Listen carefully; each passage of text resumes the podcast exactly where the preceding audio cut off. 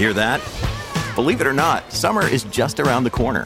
Luckily, Armor All, America's most trusted auto appearance brand, has what your car needs to get that perfect summer shine.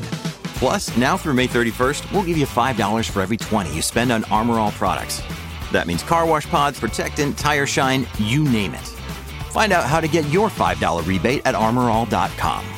Armor All, less work, more clean. Terms apply.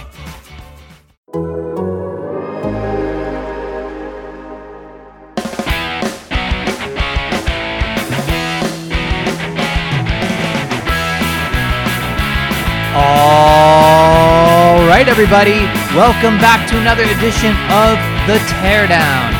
My name is Jeff Gluck, and along with my coworker Jordan Bianchi, we're writers for The Athletic, and today it's another one of our off-season podcasts.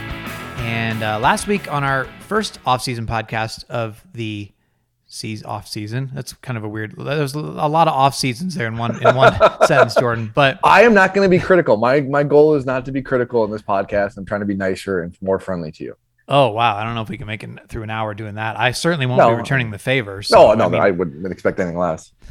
But last week, um, we asked people, hey, you know, um, I gave out my email address and we said, you know, podcast listeners only. We're not putting this on Twitter.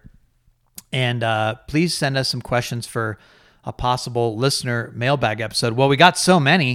I mean, we got over 30 here, I think, uh, 30 emails, and some people had multiple questions, four or five questions.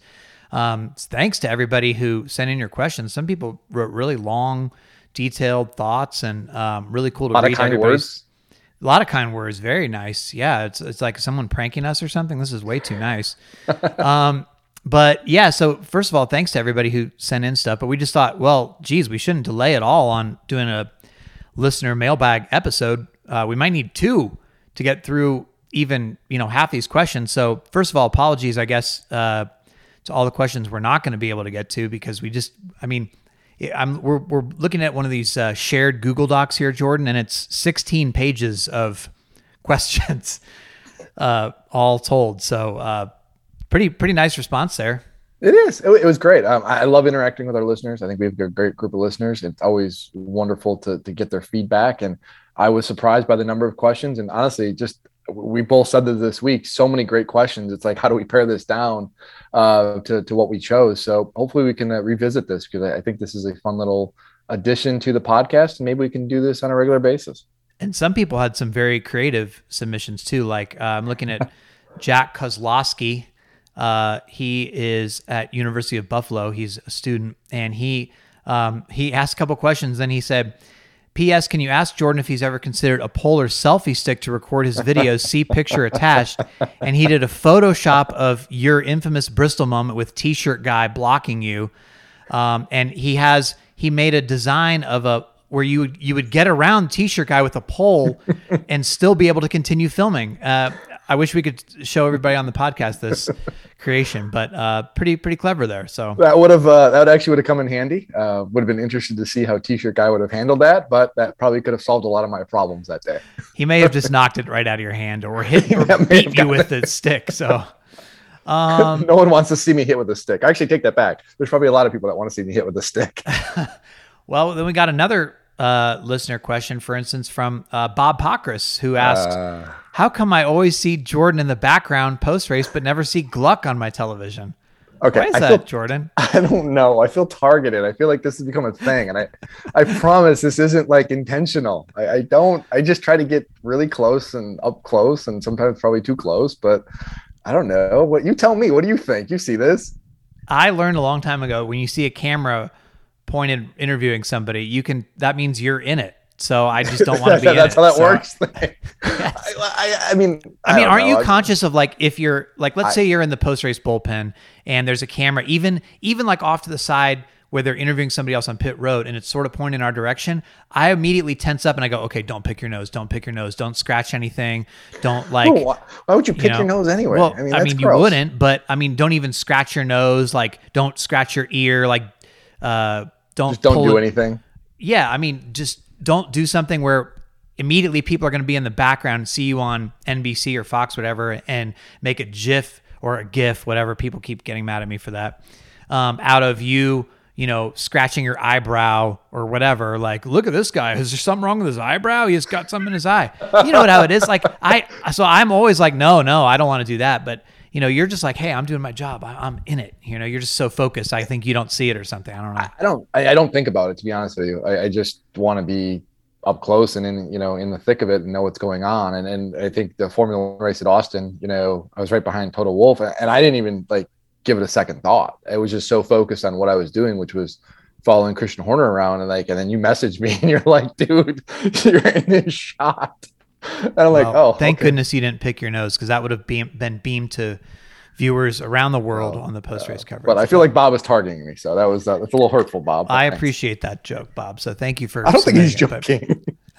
he's just giving you a hard time, like Bob. That's Bob humor right there. That's Bob humor. Uh, anyway, um, so yeah, we we went through. We we you know, I don't even know if we're going to do any particular order here. Uh, yeah, we haven't really organized this well. we haven't organized it, but we're just going to go through and uh, let's let's just start off with a bang here, Jordan. All uh, right. Now, uh, one more thing before we get started. I'm so sorry. Some people, and when they sent me an email, some people sign their full name. Mm-hmm. Some people just sign their name, even though their like full like first and last name was in it, like in the email header, you know, like or in mm-hmm. their email address. I'm not going to read their last name if they didn't like sign it because uh, I don't want to like if they maybe they didn't mean for their full name to be on the podcast. So this is from Trevor. Trevor knows who who who they are because um, you know, he submitted the question in the first place. So you'll know it's your question. But if you hear me read some people's first names and some people's last names, that's why I didn't want to just do it without permission. So Trevor wrote in, and uh, one of his questions was if you were NASCAR president for a day, what would be your first decree? You want to go first, Jordan, or do you want me to? Yeah, that's a. You, why don't you go first? Because I, I honestly don't have one straight answer. So please, I'm curious what you have to say. Okay, so first of all, you know, it, it's a different question if if you were NASCAR president overall and just NASCAR president for a day, right? Because there's only so much you can do in a day. You can't change the whole sport, and plus the regular NASCAR president would probably just come back the next day and change back everything you did if he didn't like it. so, if I had a day, a positive change that I would make that I feel like would maybe stick is I would require, I would mandate that all drivers um, have to do some sort of fan engagement uh, activity during the race weekend, whether that's a full field autograph session, whether that's a stage in the fan zone, whether that's a, a meet and greet or something. Like drivers are going to be asked, not just by teams and sponsors, but by NASCAR to do more, to get out. Like to basically, I'm going to guarantee our fans that if you come to a race weekend, the full weekend, not just race day, if you come to like Saturday, Sunday, and you want to see your favorite driver in person, that maybe you're not going to get an autograph, but you know, for some of the more popular guys, Chase Elliott can't sign 50,000 autographs, but you're to you're to be able to see that driver. We're to give you an opportunity to see that driver in person with your ticket. No extra add-ons, just part of the experience. You have that chance at least to see your driver. That's what I would change. I like it. I like that. Here's my idea. I'm going to call Kevin Harvick and Chase Elliott into my office. I'm going to call one of my television partners and we're going to have a television special and we're going to rewatch the end of that Bristol race. Then we are going to rewatch the end of that Roval race and everything that transpired there. And I'm going to record and interact with these guys, their actions and their feelings as they're watching this. And everything that they say is going out over a live television broadcast. Tell me you wouldn't watch that. So they have to sit next to each other in a room watching yep. this, yep. getting asked for what happened. Exactly. And they have to explain in all the awkwardness or whatever. Yes. And I'd That's probably great. bring in some like uh, adult beverages, maybe kind of, you know, loosen them up a little bit. That, I think that would be fun. That sounds really fun. I like that. Okay. That's very good. Joe McIntyre, um, one of his questions is what deceased or decommissioned track do you guys think would be the best addition to the current NASCAR schedule and why? Now, of course, this comes in a week where North Wilkesboro and Rockingham uh, just got some funding from in the new North Carolina budget. Uh, obviously, it, we also saw. I think Matt Weaver was the one who pointed out that um, in the SMI header that lists all their tracks now or whatever uh, from press release or whatever it was, um, that North Wilkesboro is now included in their portfolio. So clearly, and Marcus Smith said, I mean, we're we're trying to update it so we can have some events. We don't know what that all will entail, but you know, clearly that's one option. Uh, Jordan, your thoughts on any track that jumps out to you that that could be in that role? Maybe it is North Wilkesboro. I know you've you visited there. Yeah, I mean North Wilkesboro is great. Honestly, it'd be any short track. I mean, whether it's a Hickory, whether it's a South Boston, any of those classic short tracks that are on the schedule. But the ones that jump out to me most, is, one is North Wilkesboro. But I'm kind of over this whole North Wilkesboro thing for a lot of reasons. Honestly, it's it's one track, another track that is looking to be brought back. It's Nashville. It's the fairgrounds. That is a great half mile high bank short track. It's in a great market. I think that checks a lot of boxes. That is a track that I think would be a worthy addition to the Cup schedule and produce great racing.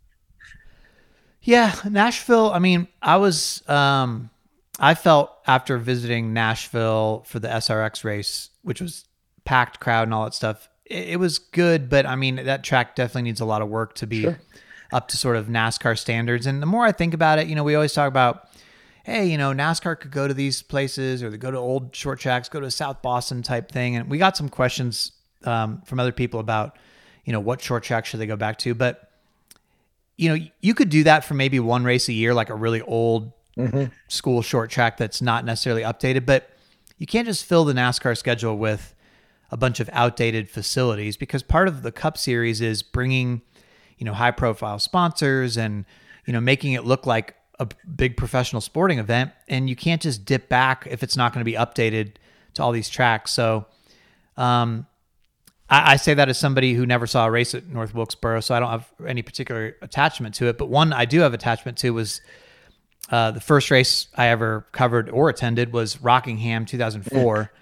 and I think even when they went back there for the Truck Series race uh, a few years later, um, I, I just think Rockingham, like, you know, that surface, the way that it wears, and um, you know, just the the unique sort of layout of it. Uh, I mean, that put up, puts on really good racing. It puts in the driver's hands, and it's a Darlington esque type track where, sure, you know, it's not it's not a short track, but you go there and it's you get some good true NASCAR racing where you have comers and goers and stuff naturally. Um, so I guess I'd always be in favor of trying to get back to Rockingham somehow. I just the nostalgia for me personally would would f- check that list. But um, yeah, that's that's my question. So thank you, or answer for thank you for Joe McIntyre for his question there.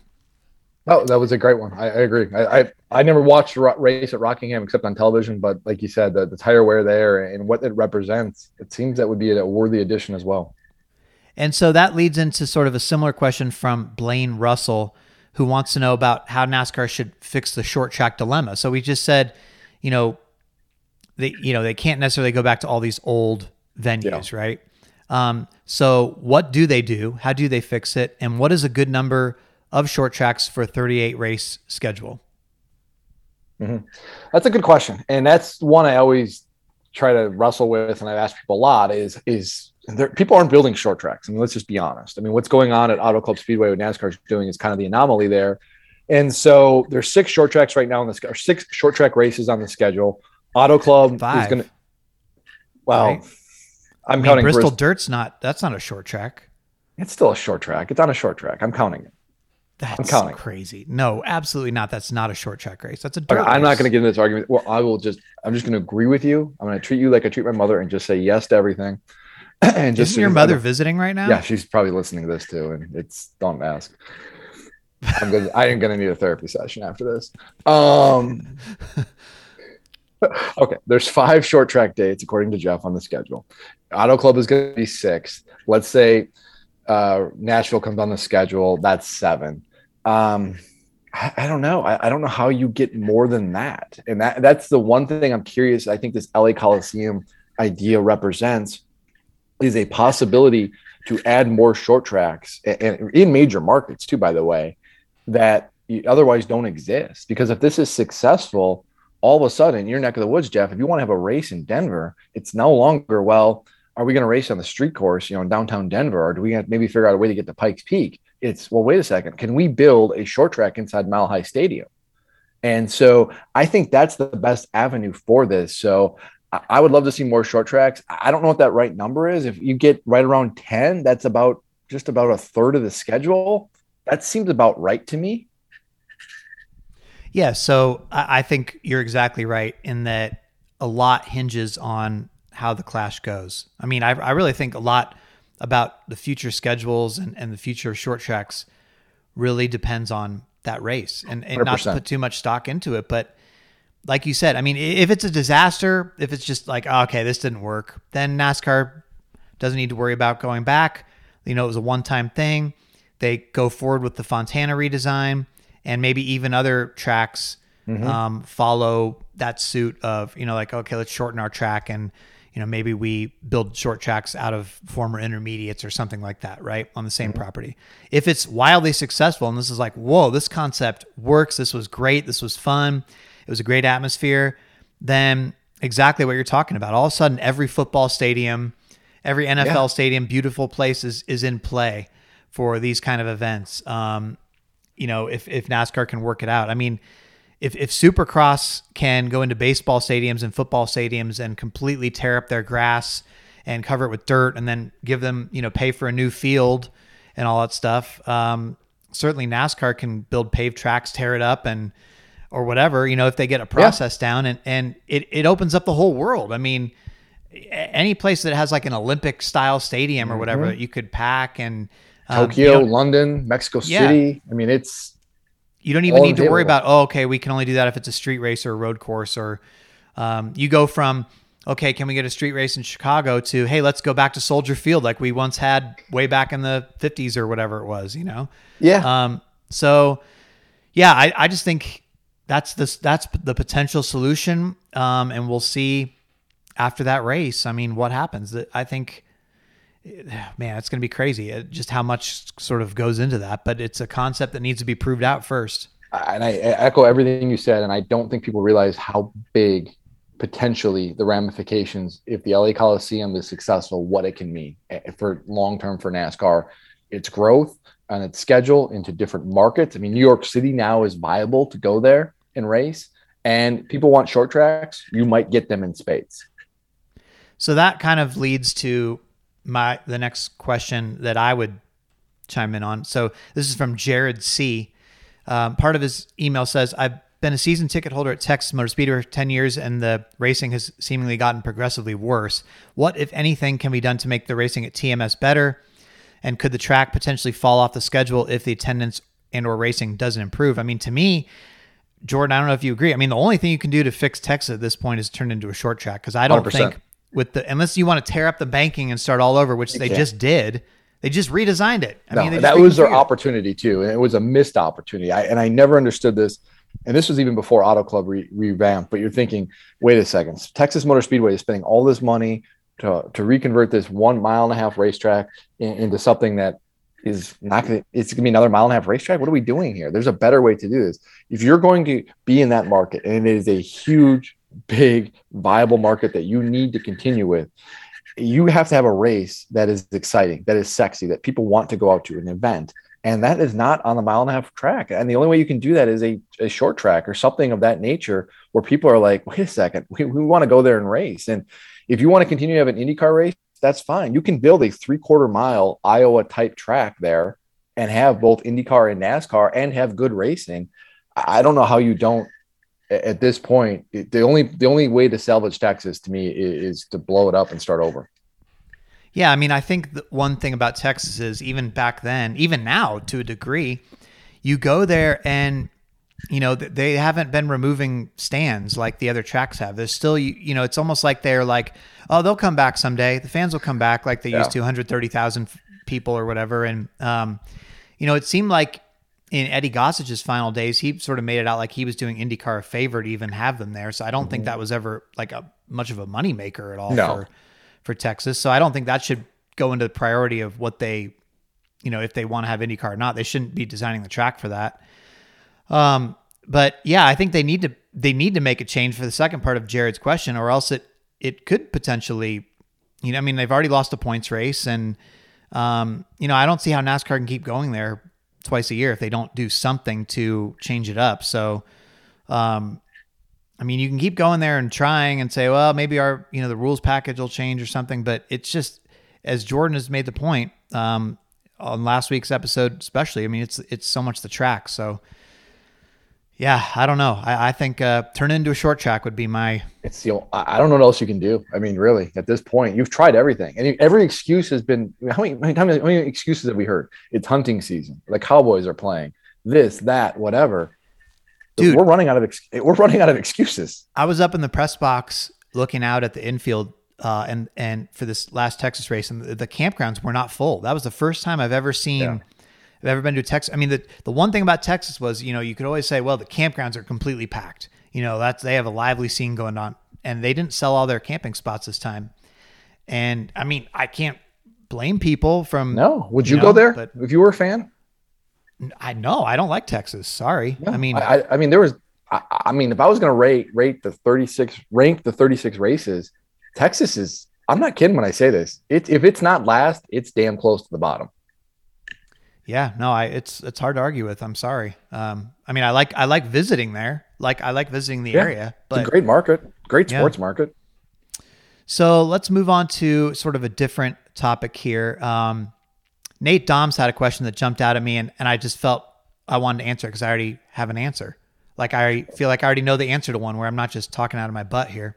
But uh, his question was, um, do you think NASCAR would ever consider a champions slash senior tour similar to the idea of the PGA, maybe a three or four race season of short tracks where the retired guys get a chance to race a little?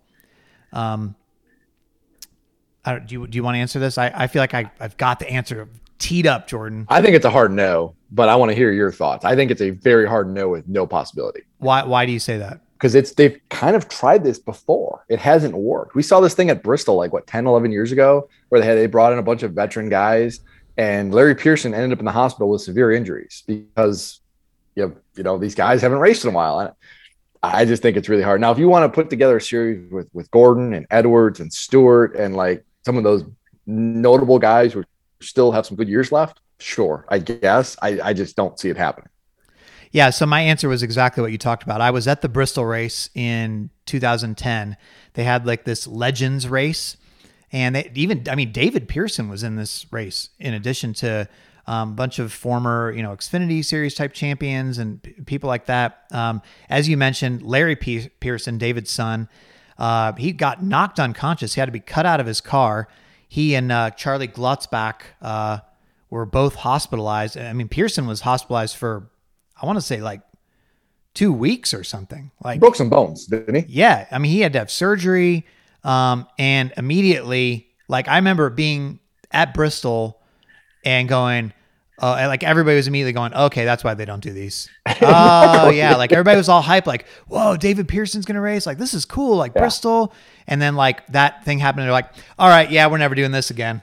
like, I mean, there's a reason these guys. I mean, this isn't like golf. There's a reason these guys are retired. Like, I mean, it's it's this is not a sport you can have a margin of error and, and like, oh, it's it's cute. It's like no, this is dangerous. Yeah, I mean, so it's it's a great um like I completely understand where Nate is coming from on this question because like when I think about it, like, oh man, that'd be cool, like Rusty Wallace sure. and people like that. But I mean, I guess in in a way, SRX. Um, now they have a lot of current people too, but that can be sort of like the retirement yeah. series where somebody you know still wants to race a little bit, like a Michael Waltrip, Bobby Labonte type, um, Paul Tracy, you know, uh, but you know, honestly, like even with like Willy T. Ribbs, um, you know, wanting to come back and, and do the SRX stuff uh, last summer, like he was like winded. He was gassed after a lot of the races. He was so slow. And it was like, man, I'm almost like worried about this guy.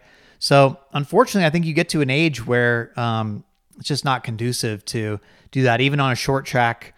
Um, I mean, you saw it with SRX, but I think SRX would like to get some more current drivers as well, like they did with Chase Elliott. But I mean, they had Bill Elliott um, running competitively in in the last race at least. So that's probably the answer, like some sort of hybrid series where, but not all retired guys. I think that's just too uh, too dangerous, too much liability there. Agreed. Um, see, scrolling scrolling through some other questions here. Uh, Chance Parker says Jordan released the video. So no chance, not happening. No one's seen it. No one will see it. Keeping it to myself. No chance, chance. Is that what you're saying? That's good. That's good. Yeah, I like that. Yeah, that was a dad joke. Sorry about that. It's, well, it's appropriate. Your dad, so. Yeah. Um. So let's see some other ones here that we have. Um. So this is from Tim. uh, after listening to the teardown this week, he had a couple questions. One of which was, "What is the biggest mis- misconception that fans have about the day-to-day operations of NASCAR, the company, and or NASCAR, the sport?" Ooh. What do you think? You want me to go first? Yeah. Why don't you go first? I'm trying to let me formulate my. So here. I, I honestly, and this is not trying to kiss NASCAR's butt in any way, because at this point they're so mad at me that I don't think it matters. But Why would they be mad um, at you, Jeff?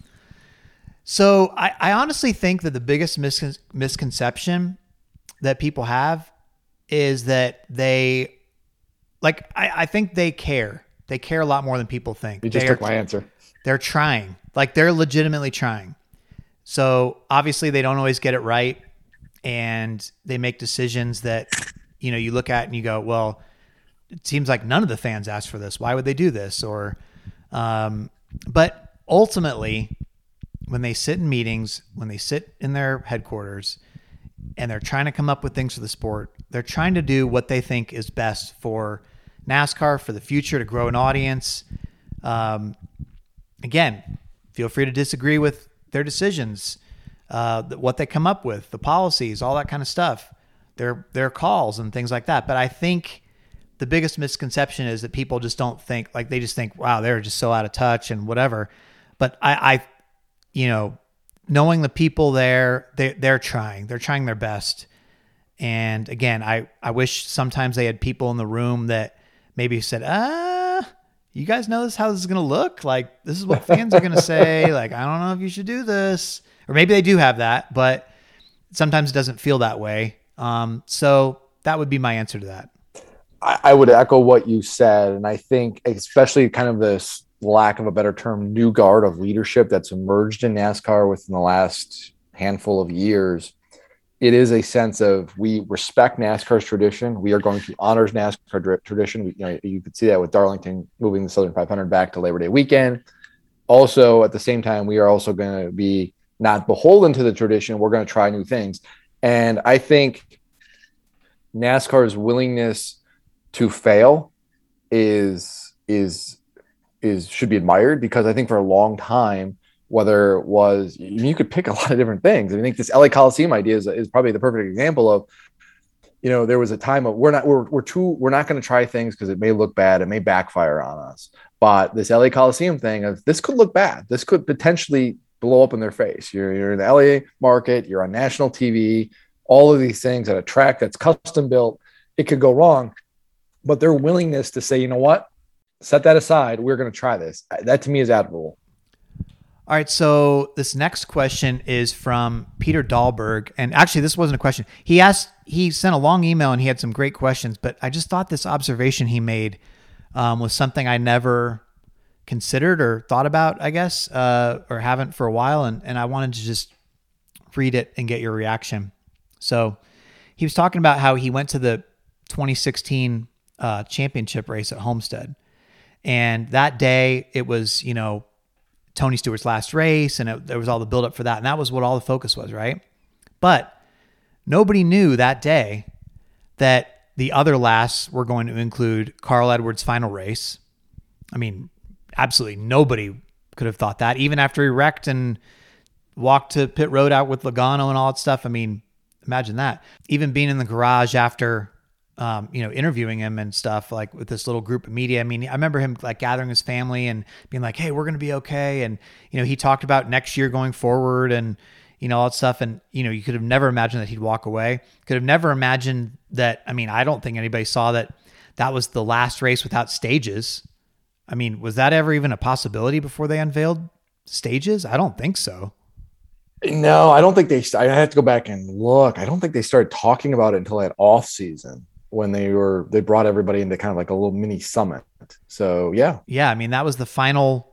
I mean potentially, unless they get rid of him someday, the final like straight up, straight through Yeah. NASCAR Cup Series race. green to checkered flag. Yeah, Yeah. like I mean, obviously they had cautions for wrecks, but you know what I mean. That's no, kinda- but there was no there was no stage breaks, Right. which is crazy. Think about. I don't think they. I don't think NASCAR had to start really kicking around until they. I think it was Na- it was Nashville that year, wasn't it?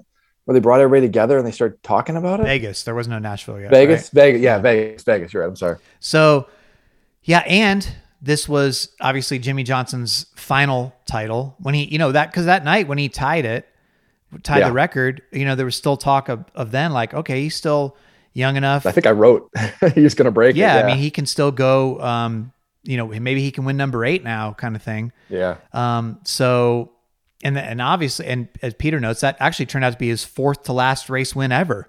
Um, Yeah. he only won a few more after that. So, yeah, just kind of crazy. You know, His observation was just uh, what a unique race that was. That there was so many lasts in that. It, it, you know, just uh, it all sort of you know 2016. It all sort of changed there, I guess. But anyway, I just thought that was interesting to, to read on the No, podcast. it's, it's a good point. I think about that. It's kind of changing in the guard in some respects. Yeah.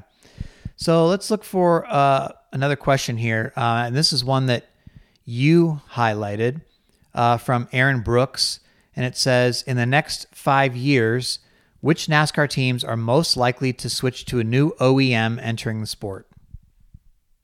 Boy, that's a good question. And this has kind of been bandied about a little bit. We we heard a lot of so we heard some chatter about this at Phoenix. And to me, it comes down to which team is really best positioned to build its own engines because that's gonna that's really the big hurdle is if a new manufacturer comes in, they've got to be able to build their own engines because right now, basically Ford, Chevrolet, and Toyota are the three largely the three primary exclusive engine builders in NASCAR. So looking at this landscape a little bit and kind of talking to some people, there's two teams that jump out to me.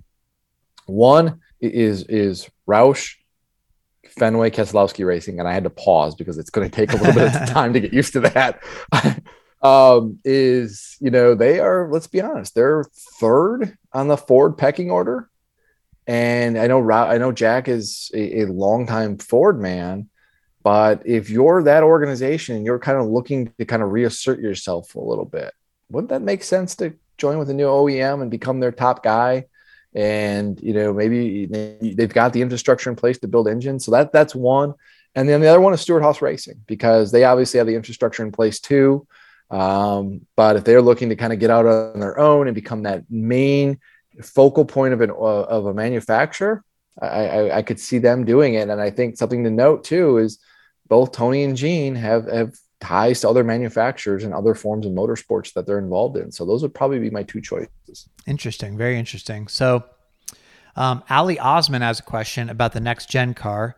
We haven't talked about that um, on this podcast yet. And obviously, there was just a test at Charlotte this week that uh, you were at, Jordan. Ali Osman, by the way, our 2020 predictions champion. Um, and do you know? I don't know if you read my article, but do you know who the 2021? I read everything you Okay, read. wow. I love everything you write. You're my favorite writer. I uh, unfortunately won the 2021 predictions uh, for the preseason picks on the Athletic. Uh, really by accident. I went 0 for 5 last year, 4 for 5 this year. Uh, I don't know how everybody let me beat them, but Ali Osman, I took the title from him. So um, thank you.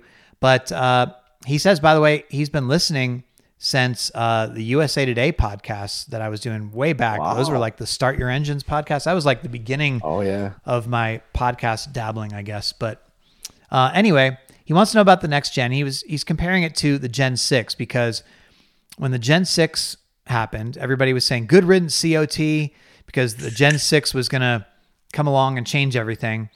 Um, and then now people are like, you know, see ya, you know, Gen 6 car. We're excited for next gen maybe, but um basically he wants to know what the consensus from fans will be regarding the car. Um, and will NASCAR be making major tweaks throughout the year, every year, like with Gen 6? Um, you know, how do you see this unfolding uh, based on what we know about um, NASCAR's intentions so far, which include the concept of 550 package basically remaining in place?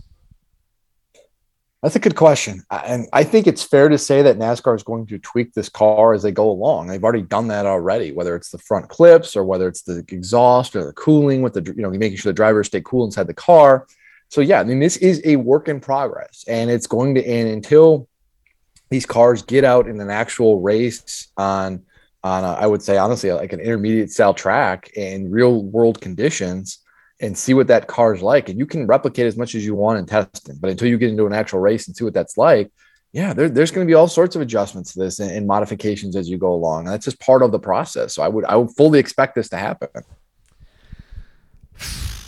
I'm not. I'm, I'm Oh, man. look at the look at your face. Look at your face. This is my favorite part of the podcast where Jeff, just, you can see you're just biting your tongue, like you just want to say something. What is on your mind? Tell us. Cut open a vein. Share with us. I was debating all week whether I should go there or not. Um, Do it. Do it.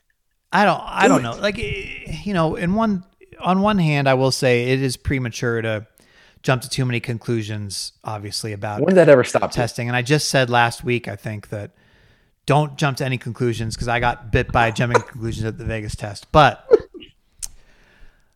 listen, you cannot you Oh, I love this. you cannot cannot have the premier series cars the cup series cars turning slower lap times at the same track than arca cars do you cannot have a situation where if you had arca cars ty gibbs and an arca car on the same track as the cup series cars that ty gibbs if the race played out would lap cup series cars that is not acceptable.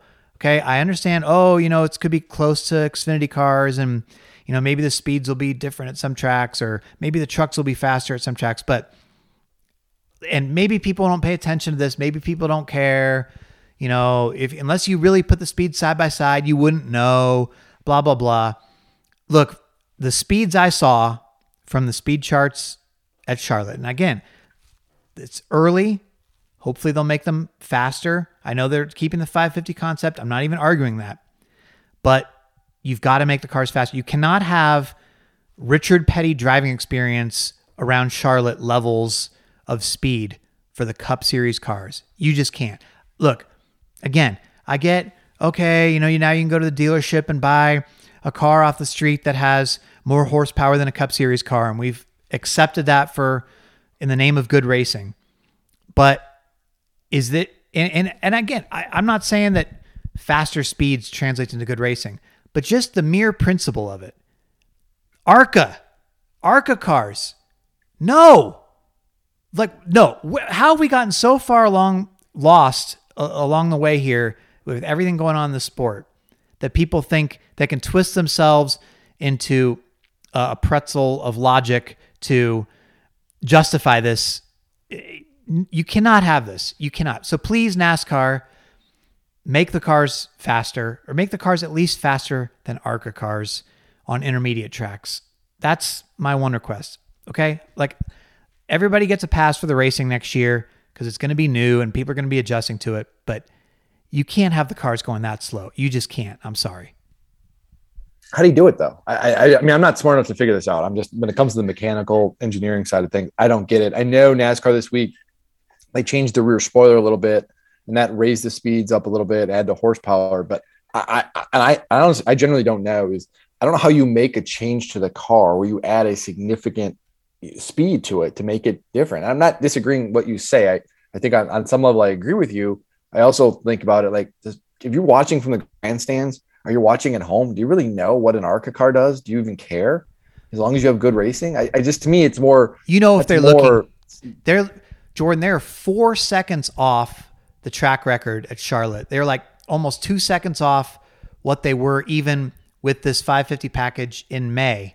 You you can tell they're going that slow, in my opinion. From the videos I saw, they look. I'm not slow. saying I'm not saying they don't look slow, but I'm saying is that you do know though that oh wow man these guys I watch an ARCA race and these guys are so so. I, how many people watch ARCA really that know? I, to me, I agree with that, but. I'm saying you can't have a, a situation where you're comparing the the the speeds side by side and go, hey, by the way, you know these cup cars where we're like having, you know, everybody wants to say, oh, the best drivers in the world, all the, you know, the Premier Series, you know, the top level, the major leagues. Yeah, they're slower than all these cars. Yeah, I mean, it, Yeah. it used to be about you know, speed and like, oh, you know, there's this fascination in motorsports with like how fast can you go being on the edge and still, you know, keep control of your car and win the race and all this stuff. And and that's been, you know, again, in the name of good racing to have everybody more bunched up. This is the direction they've chose to go in. But and what do you mean you don't know how to make the cars go faster? Chop some spoiler off, give them more horsepower. That's how you make cars go faster. They're not going to do more horsepower though. I mean that's it's that's a that that ship has sailed. Okay, then chop spoiler That- off. I don't know. Yeah, I mean the spoiler's already been knocked down quite a bit. I don't know how much more you can go, you know, and how much more that's going to speed. I mean, I think was it going to five inches this week? I'd have to go back and look. No, they they, they had they were doing eight inches, and they tried some cars. I think the SHR cars tried seven inches. Okay, right? so you go down to five, four, I guess. You know, I, I don't know. know. I don't know. I mean, and these cars are already so unstable on oval tracks the way it is. I mean, we saw it this week in, in testing. Like, if you take away that spoiler even more that that's going to make these cars even more unstable. So then where you, uh, I'm not disagreeing with you that they may I'd like to see this fixed. I just don't think there's an easy solution to it. I think we're already too well down that road. Well, I hope that there's some tweaks they can make. That's all I'm saying. So Kevin says, um, his question is, what is one result in 2021 that could have changed the course of the season? So, for example, Ooh, his example I, is, um, like, let's say Eric Almirola doesn't win New Hampshire so that means he doesn't make the playoffs. And we eventually find out Austin Dillon made the playoffs instead and um, never finished outside the top 15 in the playoffs. Is that true? I didn't need to check on that. Um, so where would that have, you know, left things? Um, so what is one thing that, that could have changed the course of everything that happened? To, to me, this is an easy answer. And to me, I go back to the Roval because if I don't know how you want to like how you want to pinpoint it, but if Kevin Harvick doesn't crash, you know, going into turn one, what happens there? Does does Chase Elliott pay him back and get revenge? And then does that what happen? Then what does Harvick do afterwards? Does he go after Elliott on pit road? Is there some ramifications later down the road? If Kevin there is no payback and Harvick doesn't crash, he, pro, he he was in a good spot to advance in a year where he's been struggling, and then who knows what happens then? Is Chase Elliott eliminated from the playoffs then? The defending champion? Does he not finish second? I mean, just all of these are third, or we end up finishing uh, third or whatever end up. But like, does he end up missing out? I mean, there's just that. That to me is the the the moment of the season where I look at of all of these different possibilities that have a lot of big ramifications. That's a really interesting one. Um, it's hard to argue with that honestly because you know you you definitely come away with that feeling like Harvick kind of screwed himself there. Um, and really, I mean, he said like, "Oh, I never had a shot to win this, to win the championship." But I mean, he we, we would have been able to find out whether he did. I mean, I I think he had more of a shot than maybe he he was saying there. So that one's really hard to argue with. I mean, I guess you could you could go back to some of the crazy moments like um, you know, does does the Roval or sorry, does the COTA race play out differently if NASCAR doesn't you know run it in the heavy rain and take out so many cars and you know maybe that race gets you know postponed or something um, or moved later? I mean i think it eventually did stop raining shortly after they called it for for chase elliott while while he was leading. Um, you know would somebody else have won it probably would have just been another larson win honestly but you know there's moments like that i think of where it's think whoa that was crazy it took out a bunch of cars needlessly sort of like the new hampshire situation honestly so um, that is a good question, though. Moving on, Scott Wren um, asks. He had he had a few questions. He says, with SMI acquiring Dover and Nashville, do you think those tracks will lose their dates? And if so, to what tracks? I'm sure the fairgrounds would get one potentially. This SMI uh, acquisition was interesting to say the least. Yeah. Uh, what did you make of that? I don't. Can, is it okay to say I'm not sure what to make of it yet? Like, I mean, I was surprised, but I wasn't surprised. I'm still trying to really honestly wrap my head around this and see what the ramifications are from this. Um, you know, a lot of people are saying, oh, Dover's going to lose a race. And I'm like, oh, okay, maybe. I mean, we, we know they've had attendance issues, but that company's still profitable. I mean, they still made millions of dollars last year because of, you know, ticket sales and, and television money primarily. So, and that's in a key market. I mean, Philadelphia's close, New York's close, DC's close. Baltimore. Is that Baltimore is is that a market? And, also look at the Northeast. That rate, a lot of races have been taken from there. Is NASCAR really going to remove another race from the Northeast market? I, I don't know. I, I don't know. But obviously, looking at the fairground, there's still a lot of steps that need to happen for that to, to, to manifest.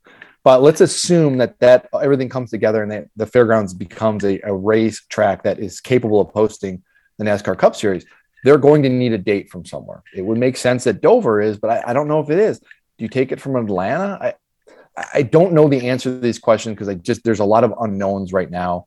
It, it, does it is interesting to see, but I will say this: that SM that Speedway Motorsports owns both tracks in Nashville is intriguing to me. And I think the possibilities from the conversations I've had with people are that there's a lot of different promotional things that they can do. And it makes it really easy then to have a race at each of those tracks in the same season because you can sell a season ticket to both of those races. You can sell cross sell sponsorship opportunities, um, all sorts of different things you can kind of do. So I, I don't know. Um, the short answer is is I think Dover's fine in, in the short term because we don't know what's going to happen with the fairgrounds. But this in the long term, yeah, I, I think this is a very interesting move for a company that has uh, been very bold in some of the moves that they've made over the last few years, whether it's COTA, whether it's Bristol Dirt, um, whether it's the Roval. So this is just another one. Yeah, I've you know I've seen that idea floated about like I think even Bob tweeted about it too. Um, about like, hey, maybe you know this if even if they do get to fairgrounds, this could be something where it's like they have a joint ticket or whatever. Mm-hmm. I, just don't see why. Like, if you're if you're a fan of Nashville and you know you're you're going to go to a race, I mean, why wouldn't you just go to the fairgrounds race? Why even go to the Nashville Super Speedway? At, at, at the point where the fairgrounds go on the schedule, I think that almost like kills the, the Nashville Super Speedway because what's the you know does not first of all you know we're talking about how NASCAR needs to be going to a bunch of different markets and now they've gotten into Nashville obviously which is good but I don't think NASCAR needs to be going to markets twice a year as a general concept. So why why would they do that? Especially you you have one track. I mean ha- go to the fairgrounds twice and add two short tracks if you want to do that rather than sure. going to Nashville Super Speedway. I just don't think Nashville Super Speedway puts on some like amazing enough product where you're going to be like, oh yeah, we we have to be committed to this and be married to this. So I kind of just think it's an easy, you know, holdover for now, and then if they get the fairgrounds, it's easy to move that date that too. I, I, mean, I, and I get I I'm someone that doesn't want to see Dover go away just for the market element of it, right? So, um, like you said, there's so many cities within uh, two or three hour drive there. That's that's a huge population center. Now Pocono just lost a race. So New Hampshire's down to one race. Yeah, I mean that's really um, you, you, don't want to oversaturate the South again and everything. So anyway, I think you make a really good point though, and that that this is something to consider is that maybe that the cost of obtaining Nashville Super Speedway is basically Speedway Motorsports' cost to get a date for the Nashville Fairgrounds, and that they can, you know, the, the contract for Nashville Super Speedway runs through 2024, if I'm not mistaken. And so that is about the time frame when the fairgrounds is supposed to be completed if, if the timeline is as I've been told goes through. So maybe that whatever they're paying for the, this deal, and um, I don't have the number in front of me. Maybe that's just part of this, though. Is like, hey, this is our date for the Nashville Fairgrounds, and we're going to end up shuttering National Spe- Super Speedway or doing whatever we do with it when when that time comes. So, um, let's wrap up this podcast with a little bit of F1 talk, and and we'll have a question to lead into it. We also had the F1 race uh, this morning, um, and uh, you were doing a live blog for that actually. So I know you. I did. Check were, it out. You were awake for that. I got up early here in Mountain Time as well. But um, so this is from Brian Watts, and he actually wrote a long note. But he his basic premise is that essentially um, he he was he's a lifelong NASCAR fan. Grew up carrying his '94 Jeff Gordon diecast everywhere, um, but enter 2020 and he suddenly sort of discovered F1. He'd always kept an eye on it, but now he's never misses a race, and he's sort of examining what happens to himself uh, to make this happen. Um, essentially, his his TLDR of it is uh, he likes the shorter races. He likes the authentic focus on personalities and drama he likes that there's no repeat tracks. He likes that there's a serious tone from the broadcasts and more attention to all teams across the whole field. But um, his question to to dive into it further, he says shorter races are great. I can get in and out of an F1 race in the length of a movie, not an afternoon like in NASCAR. Aside from a few legacy races, wouldn't shorter Na- NASCAR races benefit the fan base? Um, I think today like today's F1 race, for instance, was in Qatar was a perfect uh, example because it wasn't a good. I mean, it was a boring race for the most part, essentially for at least by this season standards for F1. I mean, Lewis Hamilton killed everybody, but it was over in an hour and a half. So you watch it and you're like, okay, what's going to happen? Oh, nothing really much, too much happened. And that's it. Then you move on with your day. NASCAR obviously doesn't have that. Every race is sort of like an event that takes up, you know, your whole afternoon. Um, would you like to see shorter NASCAR races, Jordan? I would. And it's funny you should mention this, Jeff, because I have an interview with a NASCAR executive who's kind of in charge of the TV side of things.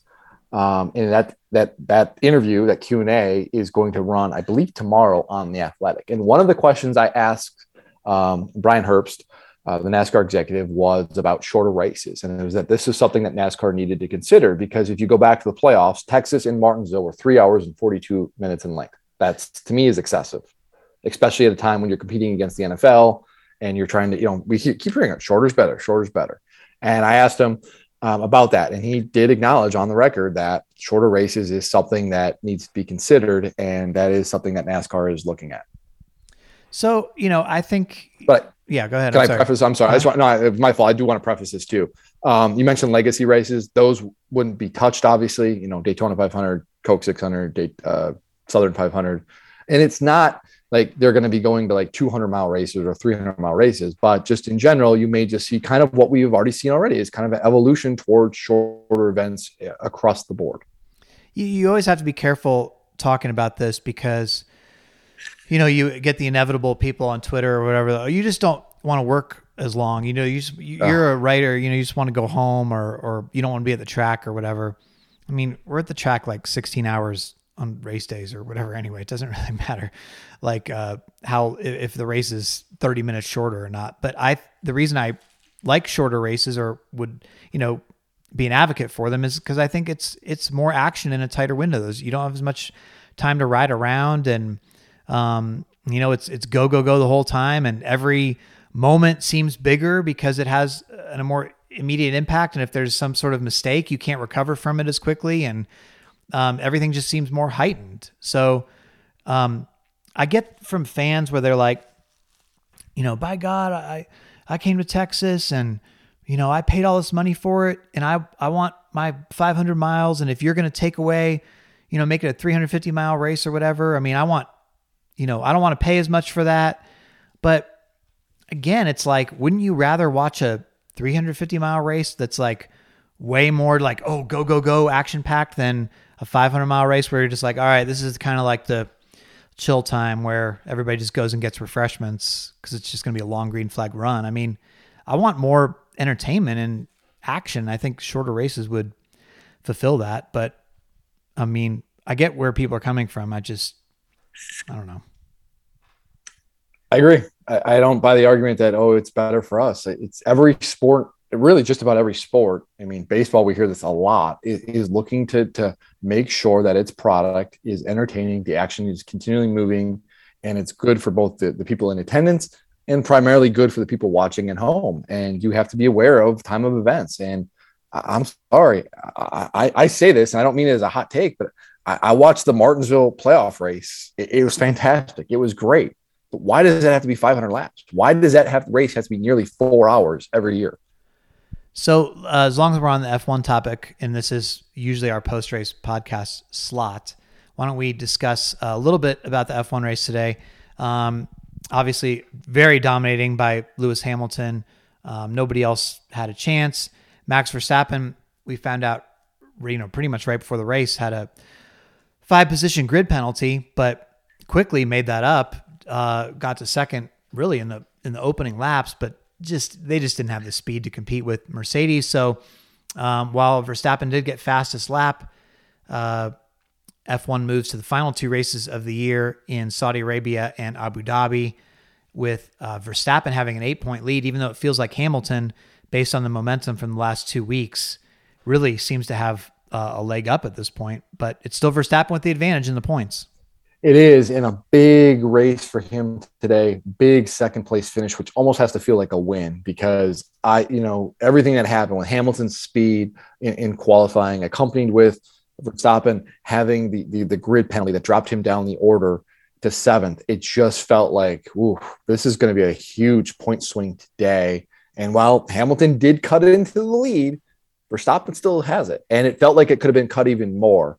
And I thought him holding serve and getting that bonus point for the fast lap today was really was, was crucial in how tight this this points battle is. Every point matters. Yeah, the next two weeks certainly do seem to favor Mercedes with their newfound speed and everything. Um, but looking at today's race specifically, I thought it was it was really critical and a great job by Verstappen, especially on that opening lap to, to blow by everybody and Red Bull to manage the situation. And what could have been a bad day was minimized. And Fernando Alonso, first podium since 2014, really cool for him. Uh, see him fend. It certainly, um, it probably helped that that safety car at the end there, virtual safety car. Um, he didn't have to use up his his quickly dwindling tires uh, in the last couple laps to try to hold off Perez. But um, nice for him. Nice, nice moment to see him get that reward there after it looked like his F1 career was over a few years ago. Yeah, great. And he's still, I would like to see him in one of those, you know, Mercedes or Red Bull's car. I think he can still do it. He's got moments this year where you can just, you can see the glimpses of it today. And today was one of them um, where he, he still has the talent and he's 40 years old, but he doesn't, he isn't driving like a 40 year old.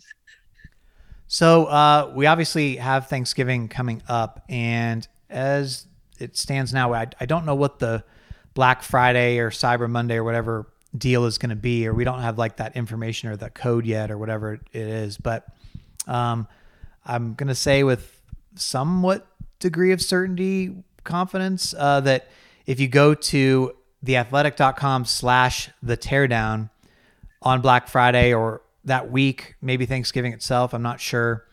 That is where you'll be able to find the deal. You'll you'll be like presented with the deal as a new subscriber. So that's usually the best deal of the year or one of them. Um, I, I certainly don't think you'll find a better deal than that, whatever it will be. Um, and I, they haven't even told us that there is going to be one, but there always is. So um, usually we get a really good response around that time. So just want to get that on your radar. Uh, if you're thinking of getting a subscription for yourself or as a gift for somebody this year, to the athletic. Obviously, we're sort of winding down a little bit, not as much motorsports coverage with the season uh, coming to an off season. We still have stuff going on. We're going to the awards and things like that in Nashville, but um, not as much, obviously. But uh, still, there's other sports going on, and obviously, it's a year subscription that you can get. So uh, you'll have that for all of next season as well, and you won't get a better deal when uh, the, they, when the Daytona 500 comes around. So again, that is uh, theathletic.com slash the teardown. And uh, just want to again thank everybody who submitted questions. I'm going to run through some names so at least I read your name uh, on the podcast.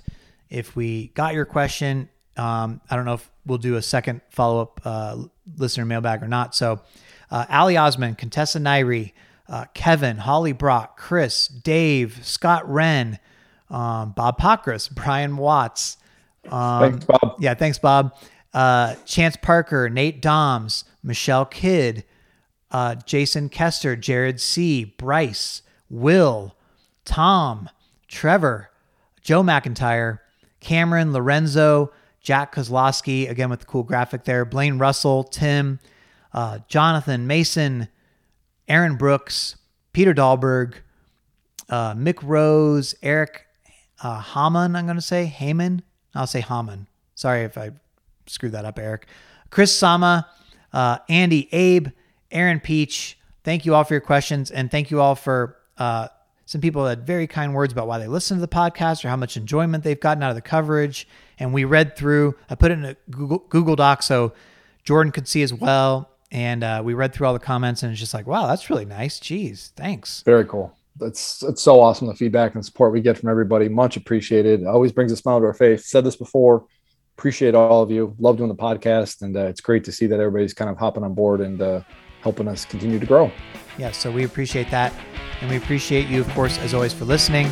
And we will talk to you next time on the Teardown.